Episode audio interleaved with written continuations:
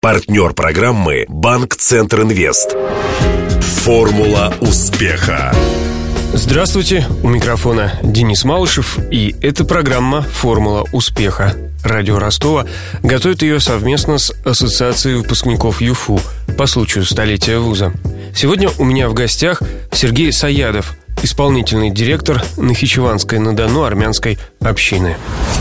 Для справки. Сергей Саядов родился в Тбилиси. Там же закончил среднюю школу. В 72-м переехал в Ростов поступать на ИСТФАК РГУ.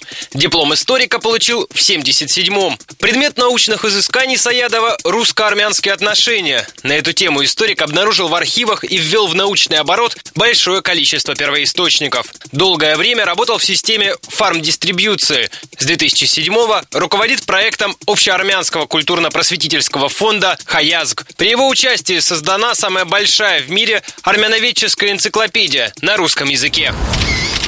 Интервью. Мой отец родился в Ростове, и мои дед и бабка, они тоже жили в Ростове. А потом по служебным обстоятельствам дед переехал в Тбилиси, и я родился там. В Тбилисском университете исторического факультета не было, и поэтому я приехал сюда, поступил и остался здесь на родине отца. Потом я отца перевез с матерью. А вы прям хотели именно исторический факультет закончить? Да, я хотел исторический. А с чем такой выбор был связан? Кто-то мечтает космонавтом, кто-то летчиком. А кому-то нравится история. Мне вот с детства нравилась история, и там, вот защитил кандидатскую диссертацию, сейчас вот готовлю э, докторскую. Вот недавно вышла монография еще одна моя а на тему? Э, русско-армянских отношений. Ну, первая треть 19 века. Очень интересная персона. Я занимался и продолжаю заниматься. Это русский писатель, патриот Сергей Николаевич Глинка который жил вот в то время, который написал, можно сказать, лучшую книгу по истории Армении до сегодняшнего дня. И любой историк и любой писатель, э, говоря о русско-армянских отношениях, начинает с цитат Глинки. Потому что он вдохнул в эту историю э, столько тепла и романтики и так красиво об этом сказал, что до сих пор это непревзойденное. А он в этот момент жил в Армении, да? Нет, он никогда, никогда не жил в Армении. Он э, жил в Москве. Это был первый ратник э, московского ополчения, когда началась война с Наполеоном. Он первый, побросав все на скатерть, все фамильное серебро, золото принес и водрузил это на алтарь Отечества. Это человек, который был редактором и фактически, ну, можно сказать, все статьи им написаны. «Русский вестник» журнал того времени, которое клеймило Наполеона, даже удостоился э, жалобы на себя э, посла Франции Калинкура, который жаловался Александру Первому, уймите этого писаку. Да, Александр Первый там как бы согласился, да, я приму меры, вышел, а Глинка в это время был в соседней комнате с императрицей и под, снял с руки перстень и подарил Глинке в знак признательности за его деятельность.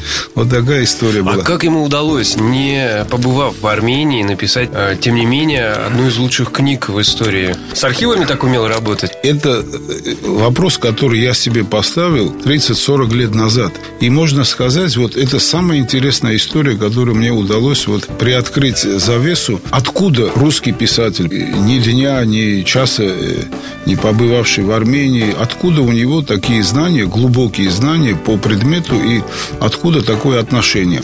Это было результатом сотрудничества с известными меценатами того времени, э, промышленниками, э, братьями Лазаревыми, которые основали в Москве Лазаревский институт восточных языков в 1813 году. И вот они заключили творческий союз с Сергеем Глинкой и предоставляли ему материалы. Э, а материалы они предоставляли со всех известных европейских архивов и библиотек. Да? Ну, тогда факсов не было. Писари сидели, переписывали все э, сведения, которые касались армян, Армении и русско-армянских отношений. И это все присылалось в штаб-квартиру Лазарева Лазаревых глинкой это обрабатывал, и в результате получилась э, уникальная книга «Обозрение истории армянского народа от начала его бытия до возрождения оной в Российской империи». И она вызвала такой резонанс, уникальный случай в истории цензуры, что книга, уже вышедшая в свет, была э, передана в цензурный комитет для вторичного цензурирования. Книга вышла в 1829 году. Это, ну, условно говоря, вскоре после э, разгрома декабрьского восстания и так далее. То есть это время... Ну и потом э, Кавказские войны как раз, это да, 19 да, век. Да. Собственно говоря, идея Лазаревых в этом и заключалась. Э, уже в преддверии включения армянской области э, в Российскую империю они хотели подготовить российскую общественность, ну, презентовать тот народ, который вот сегодня-завтра должен был влиться в состав Российской империи. И это им блестяще удалось.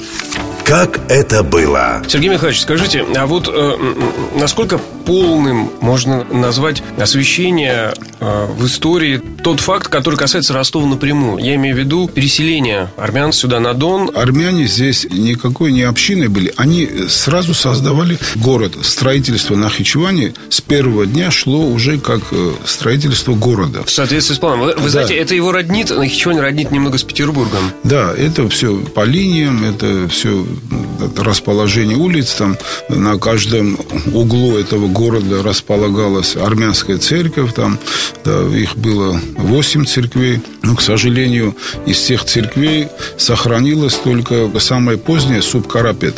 Кстати, единственная, которая в армянском стиле построена. Все остальные были построены в русском стиле. И она, эта церковь пережила даже большевиков?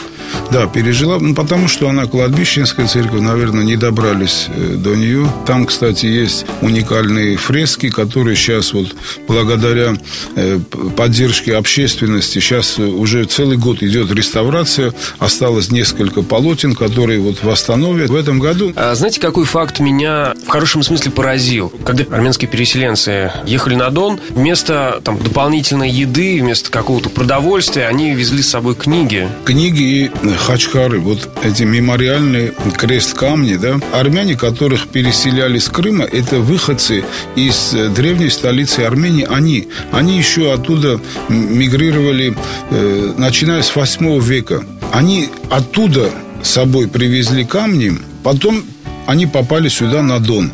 Вот здесь на Дону находится уникальный крест-камень, да, вот Хачкар, он сейчас находится в церкви Субхач. Он относится к 4-5 веку. Это самый древний Хачкар на территории России. Вот он э, такой древний, и его всю свою историю до э, того, как армяне попали на Дон, они с собой его возили. Вы представляете, вот этот 400-килограммовый камень, да, О будущем. В ближайшее время, в этом месяце, в апреле, появится памятник, новый памятник, недалеко как раз от Нахичеванского рынка. Да, на площади Толстого. Этот памятник э, называется «Геноциду нет». Это памятник, который мы хотели э, символически объединить протест всего прогрессивного человечества против геноцида. Геноцид не имеет национальности. Неважно, какой народ пострадал, все это одинаково воспринимают как трагедию. Э, День памяти, допустим, э, погибших во время геноцида греков,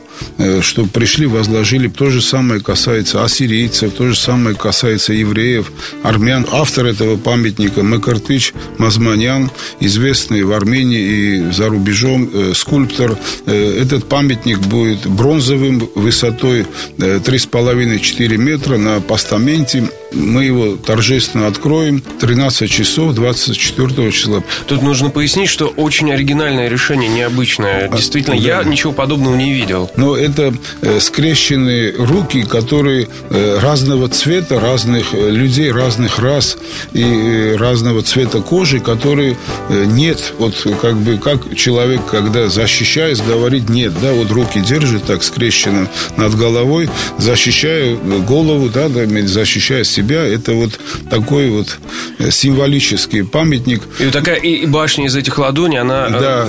возвышается вверх, да. уходит на 3 метра.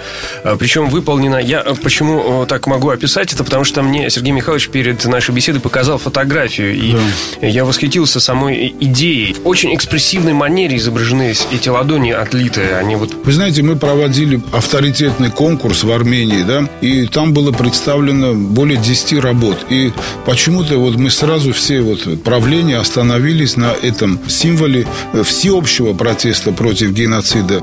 24 армяне всего мира. И не только армяне отмечают годовщину геноцида. В этом году это столетняя годовщина. Значит, организованное шествие проводим от церкви э, Субкарапет в сторону церкви Субарутюн. И там будет э, завершающим таким аккордом будет открытие этого памятника. И 23 числа там всеобщий молебен будет.